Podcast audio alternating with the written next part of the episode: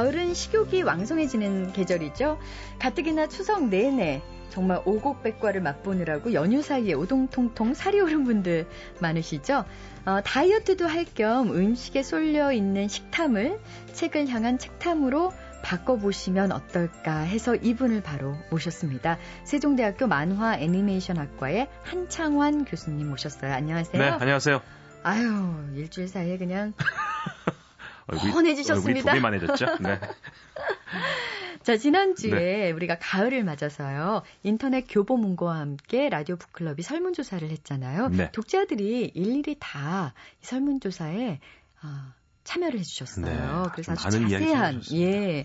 그래서 지난 주에는 류시화 선생님과 박경리 선생님의 시집을 소개해드렸는데 네. 오늘은 또 어떤 시인들이 오늘은. 제 개인적으로 좋아하는 시인인데 네. 이혜인 수녀님 말씀 좀 드리겠습니다. 많은 책을 쓰셨고 또 시마다 어떻게 보면 종교에 대한 믿음이지만 그게 사람에 대한 믿음이고 또 친구에 대한 믿음이고 이런 어, 사람에 대한 가장 밑바닥의 마음이지만 그 마음이 우리의 모두의 시작이고 끝인 걸 보여주는 시를 쓰시는 분인데요. 이 이혜인 수님 시집이 여러 편이 들어와 있습니다. 네. 인기 순이에요. 바로 3위에가 작은 기쁨이 들어가 있고요. 그리고 4위에가 희망은 깨어 있네. 아. 그리고 이혜인 수녀의 3호곡 엄마라는 것도 들어가 있고요. 그리고 작은 위로, 작은 기쁨과 또 작은 위로라는 시집이 있습니다. 그 지금 현재 암 투병 중인 걸로 예, 알고 있는데도 예. 또 이런 어, 그렇기 시집이... 때문에 그 자기 몸이 아프시기 때문에 아. 자기한테 대한 작은 위로, 자기한테 대한 작은 기쁨 이런 것들을 시로 쓰시는 것 같은데요. 작은 기쁨을 제가 한번 읽어드릴게요. 작은 기쁨, 사랑의 먼 길을 가려면 작은 기쁨들과 친해야 하네.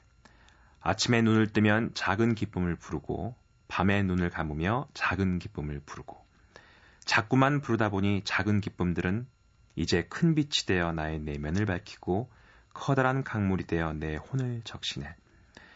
내 일생 동안 작은 기쁨이 지어준 비단 옷을 차려입고 어디든지 가고 싶어 누구라도 만나고 싶어 고맙다고 말하면서 즐겁다고 말하면서 자꾸만 웃어야지. 이게 작은 기쁨입니다. 네. 자꾸만 웃어야지. 네. 어떤 작은 것에도 즐거워해야 된다는 말씀입니다. 네. 네 그리고 이제 작은 위로라는 시에 있는 시를 시집? 제가 읽어드리겠습니다. 보고 싶다는 말은 이라는 시입니다. 생전 처음 듣는 말처럼 오늘은 이 말이 새롭다. 보고 싶은데. 비 오는 날에 첼로 소리 같기도 하고 맑은 날에 피아노 소리 같기도 한 너의 목소리. 들을 때마다 노래가 되는 말. 평생을 들어도 가슴이 뛰는 말. 사랑한다는 말보다 더 감칠맛 나는 내 말 속에 들어있는 평범하지만 깊디 깊은 그리움의 바다 보고 싶은데. 나에게도 푼 파도 밀려오고 내 마음에도 다시 새가 날고. 이 저는 이 분에서요 보고 싶 싶다라는 말이요. 아, 잠깐 정말. 지금 안경을 네. 위로 올리시면서 눈가에 눈물을 어머나 세상에 이 중년의 남성을 울리는 아, 이 시. 예, 보고 싶다라는 말이 사랑한다는 말보다 더 좋다는 얘기는요. 정말 맞습니다. 근데 참 보고 싶다라는 네. 얘기 듣기도 힘들고 하기도 힘들지 않아요? 그렇죠. 네. 최근에 그렇습니다. 우리 한창환 교수님 누군가에게 네. 정말 보고 싶어 진심으로. 아 진심으로. 그렇게 해본 적 있어요? 모르 제 나이가 되면요. 네. 누가 보고 싶을 때 진짜 그 사람한테 그 말을 못 하게 되는 것 같아요. 오, 네. 현재 나이가 어떻게 되시는지 27인데도 그 용기가 없으세요? 참 그렇게 돼요, 진짜. 예. 아, 저는 요즘 들어서 제가 제 나이를 모르고 살았다가요. 어떤 책이나 글에 제 나이가 갑자기 등장할 때 제가 그 나이를 읽으면요. 그날 하루 우울증에 빠져. 내가 벌써 이렇게 됐나. 저도 비슷한 경험이 있는데요. 예전에는요, 네. 뉴스를 할 때, 왜 뭐, 뭐, 32살 김모 씨, 뭐 이런 식으로 나이가 나오잖아요. 네. 예전에는 다 남의 얘기 같았어요. 근데 언젠가부터 뭐 범인이라든가 사건 사고의 네. 주인공들이 저보다 나이가 어려지면서 아니 이 사람들이 이렇게 어린 그렇죠. 나이에 왜 이런 일을 저질렀어요? 음. 이런 생각이 드는 거 보면 참 세월은 누구도 피해갈 수 없다. 그런 세월을 또 느끼게끔 해주는 계절이 가을이 아닌가 싶습니다. 그렇죠. 저는 이런 한창환 교수님 같은 증후군을 네. 겪는 분에게 네. 그 이채 씨의 네. 시집 중년이라고 그리움을 모르겠습니까? 제목이요. 저는 이채님의 이, 주, 이 중년 시리즈가 있습니다. 시집이요. 아. 중년이라고 그림을 모르겠습니까? 그리움을 중, 예, 모르겠습니다. 중년이라고 이러면 안 됩니까? 이런 시집들이 있는데 책을 찾아봤는데요. 책을 참 구하기가 어렵습니다. 그래서 제가 인터넷을 보니까 어떤 분이 블로그에 올려놓으셨어요. 시를. 네. 중년이라고 그리움을 모르겠습니까? 햇살 고운 아침에 오후에 쓸쓸한 바람을 알지 못했고 준비 없이 나선 길에서 비를 만날 줄 몰랐다면 이것이 곧 인생이 아니겠습니까? 한 줄기 실바람에도 홀로 앉은 마음이 불어대고 소리 없는 가랑비에 빗장 지른 가슴까지 젖었다면 이것이 곧 사랑이 아니겠습니까? 많은 것들이 스쳐가고 잊을만치 지나온 여정에서 저 강물에 던져버린 추억들이 아쉬움에 또다시 출렁일 때 중년이라고 그리움을 모르겠습니까? 흐르는 달빛 따라 돌아오는 길에 가슴 아팠던 눈물, 길가 모퉁이 아무렇게나 굴러다니는 돌뿌리를 적시고 불현듯 걸음을 세울 때 중년의 가슴에도 눈물이 고입니다. 삶은 저만치 앞질러 가는데 중년은 아직도 아침에 서서 석양에 걸친 노을이 붉게 타는 이유, 그 이유로 하여 가슴이 뜨겁습니다. 아, 이런 시는요, 참 나빠요. 네. 마음을 중년의 마음을 흔들리 너무 나빠요. 흔들리게 해. 그런데 너무 재밌는 건 이채님의 이 시를 블로그에 올리신 분이 네. 자기 블로그에다 답글을 달아놨어요. 답글 이렇게 써놓으셨어요. 생에 대해서 서툴렀던 시절에 생각했었지요. 성숙한 중년의 어른이 되면 사랑이나 그리움의 감정에 대하여 무감각해진 가슴을 갖게 될 거라고요. 붉은 피로 충만하던 심장도 늦가을 마른 잎처럼 바삭해질 거라고요. 아직은 푸릇한 서른 끄트머리의 나이에서 서툴게 한 걸음씩 중년으로 저물어 보니 알겠습니다. 중년의 가슴은 흐르는 붉은 피는 중년의 가슴을 흐르는 붉은 피는 폭발하는 요관보다 뜨겁게 흐른다는 것과 바삭한 심장엔 싱싱한 사랑의 언어가 출렁이고 숨죽인 중년의 그리움은 더욱 간절히 박동친다는 것을요. 이분이 시인 아니세요? 저도 깜짝 놀랐어요. 자기 블로그에 음. 이 시를 올리고서는 30대 후반 같으신데 답을 이렇게 쓰셨어요. 그래서 아, 아 시는 이렇게 대화를 하게 하는구나. 그러네요, 정말. 생각이 들었습니다. 그 이채님의 시집이 류시화 선생님, 뭐 박경련 선생님, 이혜인, 신경님, 또 도종환 선생님에 이어서 네. 예, 그또 순위도 상당히 10위권입니다. 위쪽에 네, 있고요. 네. 방금 소개해 주신 중년이라고 그리움을 모르겠습니까라든가 중년이라고 이러면 안 됩니까?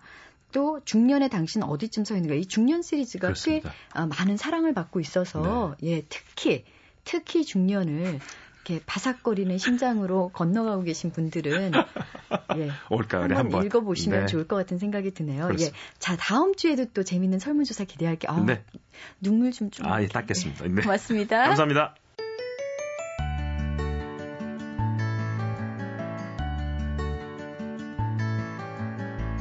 책을 사랑하는 독서가들을 만나보는 시간, 나를 사로잡은 책.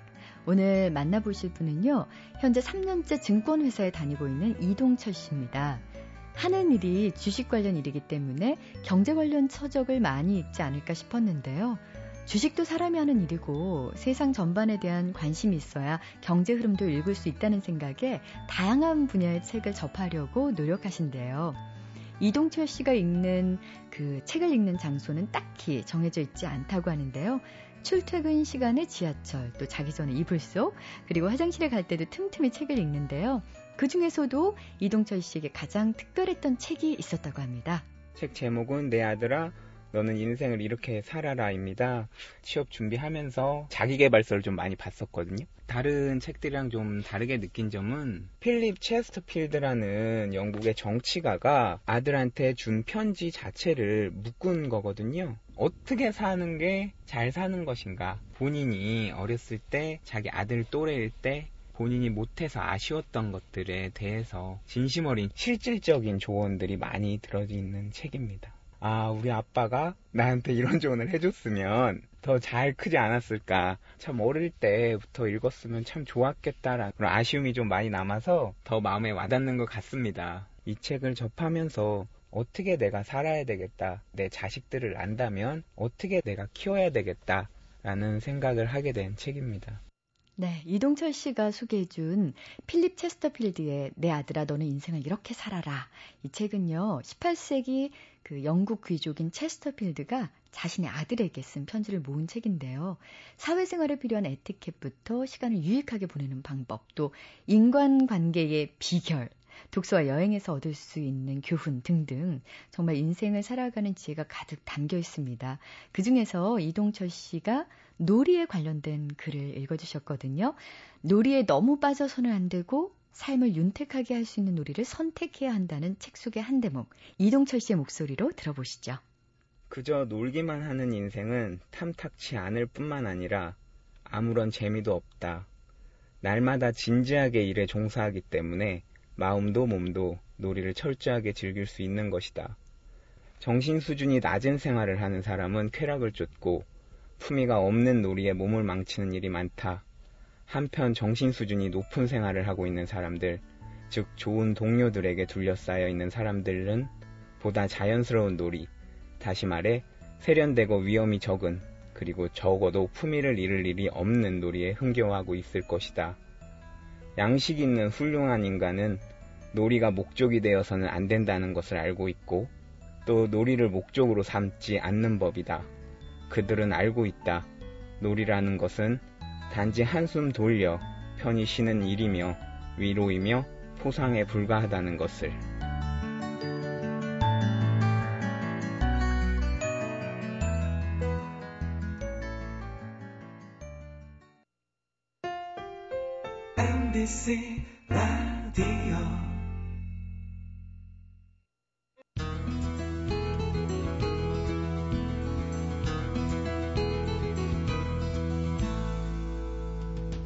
경북 청송군 진보면의 작은 마을에 살던 한 소년에게 백리 밖으로 나갈 수 있는 유일한 길이 있었습니다. 그건 바로 상상력이었는데요. 그 소년의 상상력이 작품이 되고 명작이 돼서 우리 문단이 이렇게 풍요로워졌습니다. 그 소년, 이제는 한국 문학의 거목으로 우뚝 서 계신데요. 지난주에 이어서 북카페 찾아주셨습니다. 김지영 선생님 안녕하세요. 네, 안녕하십니까. 네. 제가 앞서서도 말씀드렸지만 고향이 청송이에요. 그렇습니다. 어떤 곳인가요? 주황산이 있다는 것만 저는 알거든요. 예, 예. 지금까지 기차보다는 비행기를 더 많이 보는 곳입니다. 기차길로 가자면은 이수로 한 100리 정도 나가야 안동이라는 곳을 나와야 기차를 볼 수 있죠. 그 다음에 얼마쯤 산중이냐 하면은 앞산에서 짱대를 내미면 뒤산에 그릴 정도로 깊은 계곡입니다. 어, 제가 태어난 곳이요. 월전입니다. 월전이요? 마을 이름이. 네. 달월자, 밭전자. 옛날 우리, 우리 말로 된 지명은 달밭입니다. 달밭. 달밭. 예. 왜 달밭이라 그러냐면 계곡이 너무 이 깊었어요. 물론 계곡이 깊자면 산이 높아야 되겠죠. 네. 달빛이 한번 들어오면 흘러나가지 않을 고, 고여 있다. 그 정도로요? 예, 지명이 달밭이었습니다. 거기서 태어났는데요. 지금도 그 조항산이 있어서 그리고 이제 그 어, 무슨 교도소가 또 있고 청송교도소. 예, 예. 워낙 산중이니까 그런 시설들이 들어설 수 있을 정도로 산중이다. 이렇게 생각하시면 됩니다. 옛날 공무원들이 경상북도에서 이제 지방 공무원들이 좌천이 되면 반드시 정성으로 올 정도로 오집니다. 네, 네. 그런 오지에서 태어난 한 소년에게 예. 그 장터, 시끌벅적한 장터는 굉장히 다른 의미의 무대가 됐을 것 같은데요. 예, 제가 이제 그 학교 다닐 때 공부를 참 못했습니다. 네, 한 어, 50등 정도 예, 하셨다고. 50등 정도 했는데 어, 왜 그러냐 하면은 호기심 때문에 그랬지 않느냐 이런 생각도 드는데요. 그 오지에 하루에 두 번 정도 드나드는 버스가 있었죠. 버스에 타고 있는 사람들을 구경하느라고 늘 그 버스가 도착할 시간쯤 되면 그 어, 공부는 안 하고 그 정류장에 나가서 그 사람들 구경했고 그 다음에 장날 아, 장이 서는 날은 어떤 핑계를 대든 간에 학교에 안 갔습니다. 그 장터 구경하느라고요. 아, 네. 예. 제가 구경을 무척 좋아해요. 제일 좋아하는 구경이 이제 남의 집 불난데 구경하는 거하고 싸움 구경하는 거하고 뭐 좋다고 얘기해서 저도 마찬가지입니다. 구경을 좋아했어요. 아마 그게 구경을 좋아했다는 건 호기심 때문에 아니겠냐 싶, 싶지요. 이제 장날마다 이제 아프다고 핑계 대고 어, 학교를 안 가니까 뭐 그때 우리 담임 선생이 이렇게 저 얘기합니다. 저를 보고 야 이놈아, 넌 어떻게 장날마다 배가 아프냐? 네. 그 소리를 얼마나 들었는지요. 그래서 그 창이 네. 왜 학교도 포기할 만큼 나한테 호기심을 당겼나? 전부 낯선 사람들입니다. 아, 그렇죠? 외지에서 온 사람들. 그렇죠. 낯선 사람들. 그 다음에 그 난전에 펴져 있는 그 물건들. 물건들이 장날 때마다 달라집니다. 오. 어. 아, 그, 그것이 너무 신기하고, 저 쓸모가 어디에 있는에서 저런 어디서 쓰이는 물건인가, 뭐 이런 거 생각하고, 그 떡, 떡 같은 거, 떡. 떡전 있죠, 떡전. 네. 뭐 이런 데 가서 엄마 졸라서 사주지도 않는 떡, 떡을 조르는 그런 맛도 있고. 네. 아, 이래서 장날 학교 안 갔습니다. 어, 그게 음. 지금 작가가 되어서 객주라는 큰 긴 소설을 쓰게 된 동기가 아니었나 이렇게 생각하고 있습니다. 그 1979년 6월 2일부터 시작된 객주가 1984년 2월 29일에 끝났다는 기록을 본 적이 있는데요. 예, 예. 거의 뭐 4년 9개월이니까 5년 정도 예, 예 되잖아요. 예, 예. 1465회를 연재하셨어요. 아, 그렇습니까? 저는 네. 그, 그 어디서 또 뽑았습니까? 다 조사했습니다. 아, 조사하면 나온다더니 정말 조사하면 나오네요. 그, 정말 취재를 직접 다니시면서 원고를 쓰신 거잖아요. 네, 그렇습니다. 당시 좀 어떻게 취재하셨는지 녹음기 가지고 다니셨어요? 카메라, 아, 녹음기, 그 다음에 이제 노트, 그 다음에 몇, 몇 가지 뭐 뭐 이 가방에 든 뭐 무슨 옷까지 뭐 이런 거 이런 걸 가지고 취재를 했는데 그때만 해도 어, 곳곳에 간첩을 잡으면 뭐 얼마 준다 뭐 이, 이, 런 간첩 신고 간첩 신고 이런 게 있을 때입니다. 그래서 군포 군포하고 강경 강, 강경 가면 황산나루라고 있습니다. 그 다음에 그 논산 어, 이 세 군데에서 제가 간첩 신고가 돼가지고 세 군데서 나요? 예, 예, 해가지고 이제 뭐, 왠지 가방 열어보면 간첩이 가지고 다녀야 될 물건을 다 가지고 있으니까 음, 그래가지고 어, 상당히 곤욕을 치렀던 기억이 있습니다. 어, 풀려나셨네요, 그래도. 예, 그래서 그때문에 어, 뭐 요새도 마찬가지입니다만 주민등록증 같은 거 이런 거 저, 지명 내면도 믿질 않아요. 뭐 이거 가짜다 이래서 아주 지레짐작을 넘겨짚고 이래서 반드시 이제 그 조회를 통해서 날 풀어주고 했죠. 그때 얘기를 하셨겠네요. 서울신문에 지금 객지를 서울신문이 이제 주로 신문사에 물어봐라. 네. 이래서 이제 신문사에 대답해주고 풀려나고 풀려나고 했, 했었죠. 네. 그 과정을 통해서 전국에 있는 장터, 섬 지역은 빼고 안 다닌 것이 없지요. 그러면서 굉장히 많은 상인들을 만나셨을 텐데요. 네. 지금도 인상에 남는 그런 상인이 있다면 어떤 분일까요? 그 객주라는 소설 읽어보면은 이런 대목이 아마 그 한 군데 나올 겁니다. 보부상들이요. 보부상들은 나이가 60을 아, 넘겨 70을 넘겨도 혼인을 하지 않으면 반드시 머리를 따은 머리를 네. 하고 다녔습니다. 남자들이요. 그 엄지머리라 그러는데 엄지머리를 하고 어, 숫도를 팔고 있는 노인을 제가 만났어요. 오. 어. 예. 네, 그 노인을 잊을 수가 없습니다. 근데 어때 그런 분이 어, 6.25 이후에도 그래 남아 있었는 건지 지금 생각하면 그 양반을 놓친 게 내가 너무너무 가슴 아프죠. 네. 요새 장터 가면 장군들 파는 사람이나 사는 사람이나 거의 90%가 여자, 여자, 여성들입니다. 네. 예. 얼마 전에 신문에서 보니까 신의주에 그 장이 열렸는데 그 파는 사람들 좀 여자들이 그러대요. 야, 우리나라요. 여성들, 여성들의 힘이 아니면 벌써 넘어졌을 거예요. 제가 15년 전에 북한에 갔는데 가서 보름 동안 있다 왔죠. 그때는 많은 곳으로 돌아다녔는데요. 가는 곳마다 그 무슨 상점이나 이런 기관의 장이 여성들이에요. 아. 그래서 내가 그때 중앙일보 사람들 같이 갔었는데 내가 이제 글을 실었어요.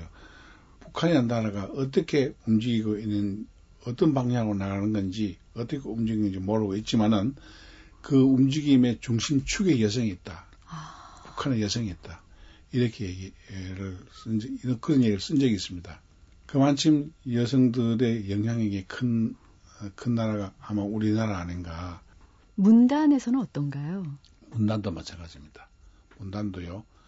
신춘문예 대표하는 작가들 을 보면은 열에 여덟 번 여성들이고, 그 다음에 상을 타는 사람, 상을 타는 사람도 열에 여덟 번 여성입니다.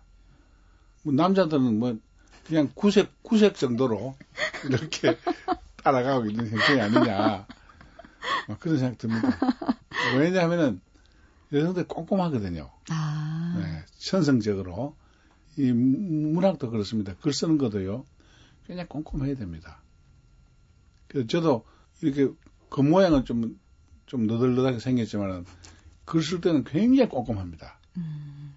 아주 매 달리다시피 하죠. 네. 그 독서도 저도 글도 절대로 건성건성 읽지 않습니다. 아, 그 정독하시는 스타일이세요? 예, 예. 몇 번, 몇 번, 한 문장을 가지고 몇 번 읽습니다.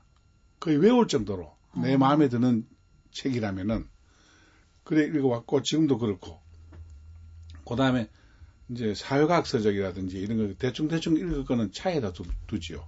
차에 두면 이제 이제 짬짬이 읽을 수 있게 짬짬이 보고 예. 차에다 한두권 내지 세권 정도 책을 놔두고 이제 보고 그다음에 문학 서적을 읽는다든지 제가 이제 역사에 관심이 많기 때문에 저희 서재 가면 거의 뭐 소설책은 별로 없고 한두 권에 불과하고 거의 역사서입니다. 아 그래요. 예, 예. 그런 거 읽을 적에는 아주 정독을 하죠. 어. 예, 사전 찾아보고 어, 또 찾아보고 또 메모도 하시나요? 메, 모하고 음, 네. 책 선택은 어떻게 하세요?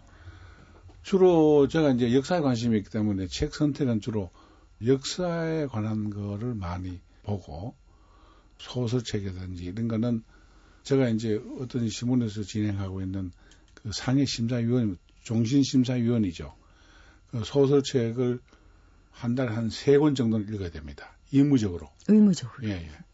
이제 그거 읽고, 그 외에는 이제, 에, 신문에서 이제, 에, 보면은 이제 일주일에 한 번씩 리뷰를 하지 않습니까? 신문에서. 그걸 읽어보고, 꼼꼼하게 읽어보고, 그 다음 책을 선택하죠. 예, 예. 책이 굉장히 많으실 것 같아요, 집에.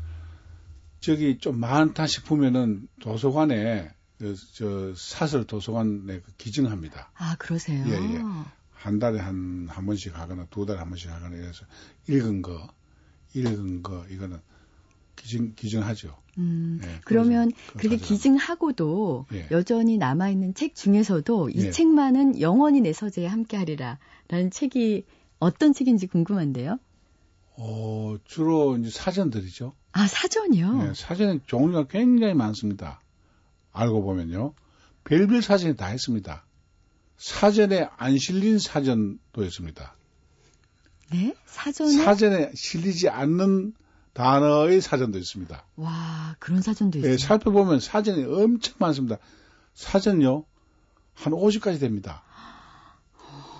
예, 아마 그게 아마 내, 내가 가지고 있는 자산 중에 큰 자산이다. 이렇게 생각을 하고 옛날에 1950년에 나온 부보상이라는 조그만한 폭격판 그 책이 있습니다.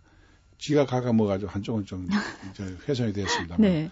그 책. 부보상이요? 예, 부보상, 보부상 거기도 하고 부보상, 부보상 아, 거기도 하거든요. 예. 예. 보는 보따리라는 이제 하고 부는 등짐이라는 얘기거든요. 그 같이 이제 그 어, 보따리는 주로 이제 여성들이 여성들이 이제 가지고 다니던 박물들 그 다음에 부상은 이제 무거운 거 부보상 혹은 보부상 이렇게 얘기하죠. 네. 네 그런 책이 있죠. 이제 그걸 어. 보면 아, 부보상, 보부상들끼리 서로 만나서 인사하는 법이 어떻다든지. 어떻게 인사한다고 나와 있나요? 뭐 아주 점잖게 인사합니다. 아, 절대 말을 함부로 한다든지. 아, 큰 조직이었거든요. 보부상 조직이 있었습니다. 조직에서 무슨 이탈하거나 혹은 난잡한 짓을 하면 자기들끼리 징벌을 하죠. 아. 주로 이제 그 징벌 중에 하나가 이제 멍석말이라는 게 있습니다. 죄를 지었다든지 혹은 이 돈을 너무 많이 받고 물건을 판다든지 하는 그런 징계를 하는데 멍석에다 사람을 말아요. 김밥처럼 말아가지고 그러면은 속에는 사람이 들어있고 멍석만 보이죠. 그럼 여러 사람들이 바깥에서 몽둥이를 가지고 아, 그 멍석을 때립니다.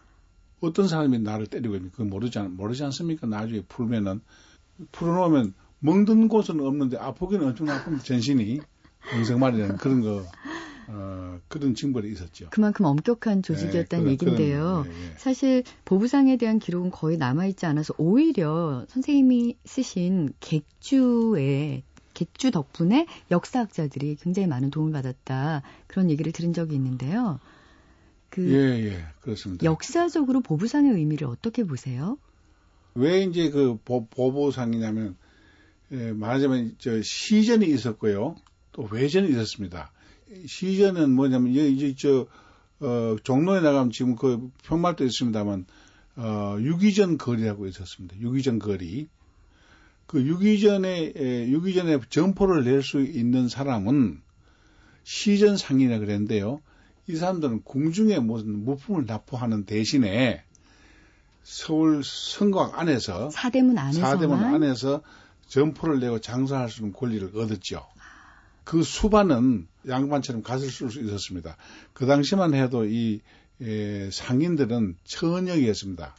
요새 말로 하면 상놈이죠. 네. 예. 무슨 배, 배를 부리는 사람 이런 사람들도 상놈이듯이 그런데 이 보부상들은 지방에만 사대문 안에 들어와서 장사를 못했습니다. 그러나 이 국가에 어떤 변란이 생겼다든지 국가 긴급한 상황이 있었다든지 하면 이 지리를 제일 많이 아는 사람이 아, 보부상들이 있기 때문에 보부상 조직을 통해서 이 전국에 무슨 이런 긴급한 사항을 전달하는 그런 조직이기 때문에 국가의 비호를 받았다. 아. 이렇게 생각할 수 있죠. 그 조직을 제일 아주 유용하게 이용했던 분이 아마 대원군이었죠. 아, 네. 그런 의미가 또 있군요. 예, 예, 예. 음. 참 오래 기다렸습니다. 그 객주 이후에 또 뭐 여러 소설 지금 제 앞에 잔뜩 쌓여 있는데요. 멸치 이후에 8년 만에 책이 나왔어요. 네, 빈집. 이것도 가족 가족 이야기입니다.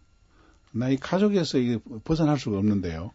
객주는 아닙니다만은 어, 한 권짜리 장편을 뭐 이런 이제 천둥소리라든지 멸치라든지 홍어라든지 이번에 나온 빈집 이것도 전부 다 가족 가족 이야기죠.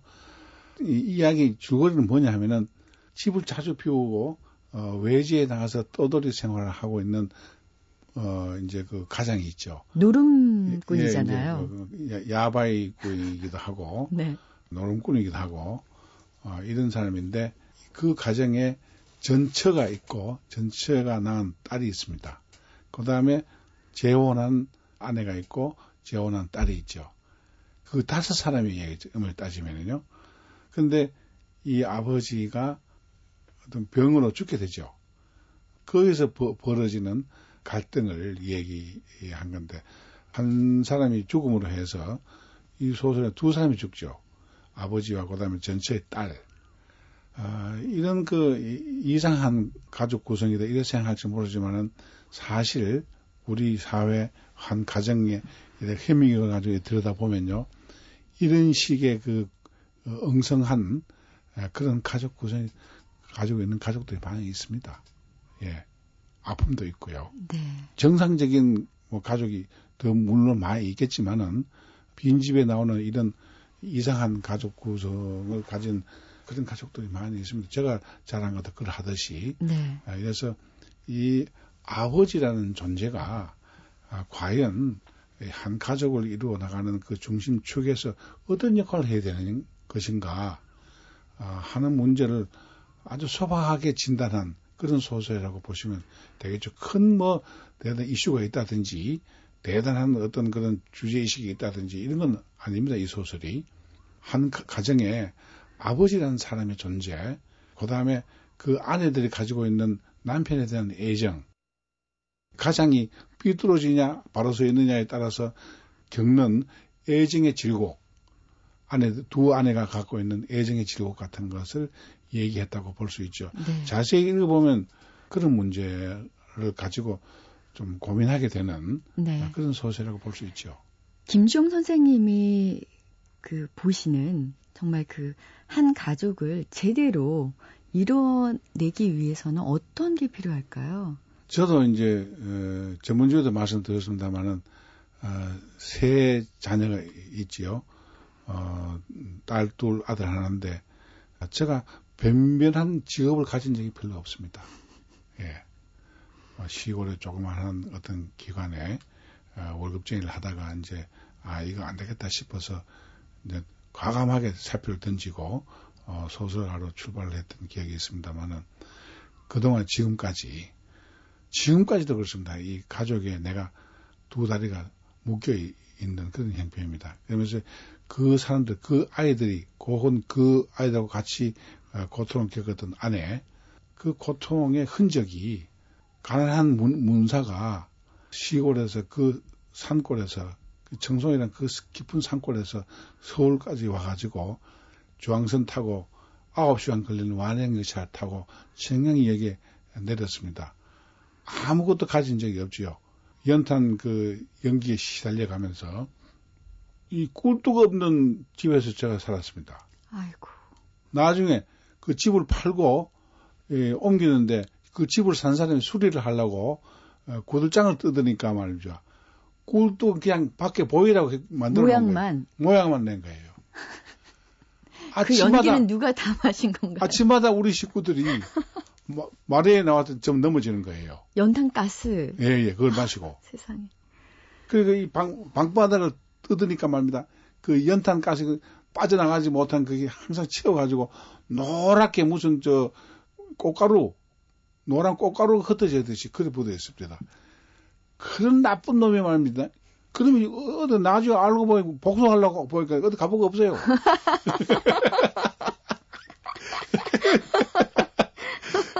미완의 복수로 그, 끝나고 말은. 그런 속에서 네. 갈등하면서 네. 날마다 술을 먹고 집으로 들어오는 남편과 아버지 그리고 돈도 없으면서 허풍만 떠는 어, 그런 아버지 밑에서 그나마 그 대학까지 다 졸업을 하고 시집장가 다 갔으니까 그 사람들 그 안에가 겪었던 고통이 얼마나 많겠습니까?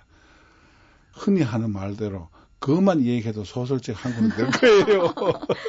이건 뭐 네. 연작 소설 가능하겠네요. 예, 그렇게 살아왔습니다. 예. 그런 얘기가 이 빈집에다 들어있습니다. 네. 네 근데 저는 봐야죠. 사실 조금 이해가 네. 안 되는 부분이 있어요. 독자로서. 그렇죠. 이 현대를 사는 독자로서 네.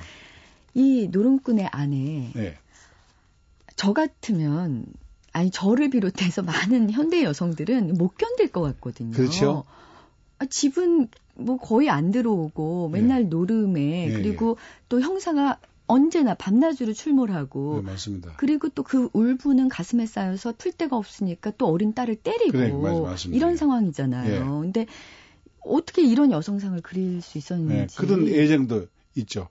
그 어머니, 네. 어머니 가슴 속에 숨어 있는 애정의 응어리. 네. 그 우리가 자세히 관찰해 보면 참 슬픈 슬픈 여, 인이다 너무 슬퍼요. 네, 그런 생각을 하, 게 되죠. 겉으로는 굉장히 강인해 보이는데요. 네, 속은 그게 아닌 예, 것 같거든요. 맞습니다. 그 여성에게 주목할 필요가 있죠. 예. 이해가 안, 안 되는 부분이 저도 이해가 잘 안 되네요. 썼지만. 근데 또 네. 어떻게 보면 이런 모습들이 사실 네. 우리 어머니들 안에 조금씩은 다, 다 조금씩은 있습니다. 다 있어요. 아니, 네. 우리 저 흔히 하는 말로 이런 말 있지 않습니까? 자기 남편을 다른 말로 뭐 원수. 그건, 그건 아세요? 네. 그 남편들이 이제 부인이 전화가 오잖아요. 아내가. 네. 그럼 거기에 뭐라고 뜨는지 아세요? 음. 무서워. 그 남편의 입장에서는 아내는 네. 항상 이게 무서운 존재인가 예, 예. 봐요. 예. 어, 뭐, 객주에서부터 또 빈지까지 얘기를 쭉 나눠봤는데요. 네, 선생님 이제 고향이 청송. 예. 그쵸. 정말 달빛도 들어왔다가 빠져나가지 못한다는 예, 그런 예. 깊은 계곡 속에. 예. 선생님의 문학관이 세워진다는 소식을 들었어요. 예, 그렇습니다. 정송이라는 곳이 자연 경관은 굉장히 아름답습니다. 그러나 어떤 그런 인문학적인 어, 경관은 별로 어, 없는 곳이죠. 워낙 산골이기 때문에 거의 김시영 선생님이 처음 아닌가요? 없고요. 예, 이래서 다행히 국민들이 이 장터을 적 제가 이제 학교 결석하면서 돌봤던 그 장터를 객주촌으로 한번 만들어보자. 객주 테마촌을 만들자. 그래서 그 장터를 중심으로 해가지고 옛날 장터를 재현하는 그런 계획을 지금 하고 있습니다. 지금 아마 부지 매입을 하고 있습니다. 아, 그래요? 설계가 다 끝나가지고요. 거기에 어, 빈 학교가 하나 있습니다. 중학교인데요. 지금 이제 얼마 안 돼가지고 학교가 비었어요. 3년도 안 됐어요.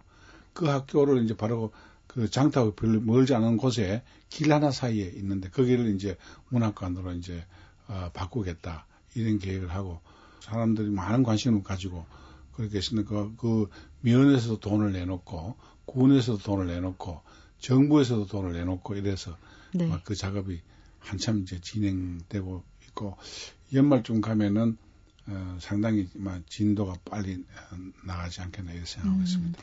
그 문학관에서는 어떤 이제 앞으로 일들이 벌어질까요? 어, 문학관에는 그 학교 건물이기 때문에요.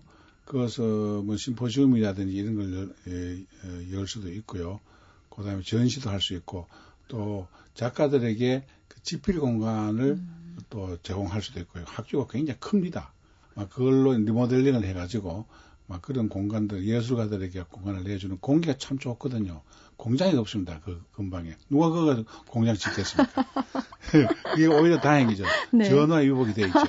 그래서 아마 많은 작가들이 그런 그 무료 공간을 이용할 수 있는 혜택을 얻지 않을까 생각하고 있습니다. 네, 네. 정말 어, 선생님 한 사람에게서 나온 문학이 네. 또 이렇게 많은 사람들에게 수혜를 줄 수 있다는 네. 거 굉장히 행복한 일이 네. 아닌가 싶고요. 네. 다시 한번 축하드립니다. 고맙습니다. 고향 청송의 객주 문학관이 들어선다는 아주 행복한 예, 예. 그런 뉴스를 전해드리면서 또 축하드리면서 예, 김지영 선생님과 함께한 이 시간 마치도록 하겠습니다. 고맙습니다. 선생님 고맙습니다. 네, 고맙습니다.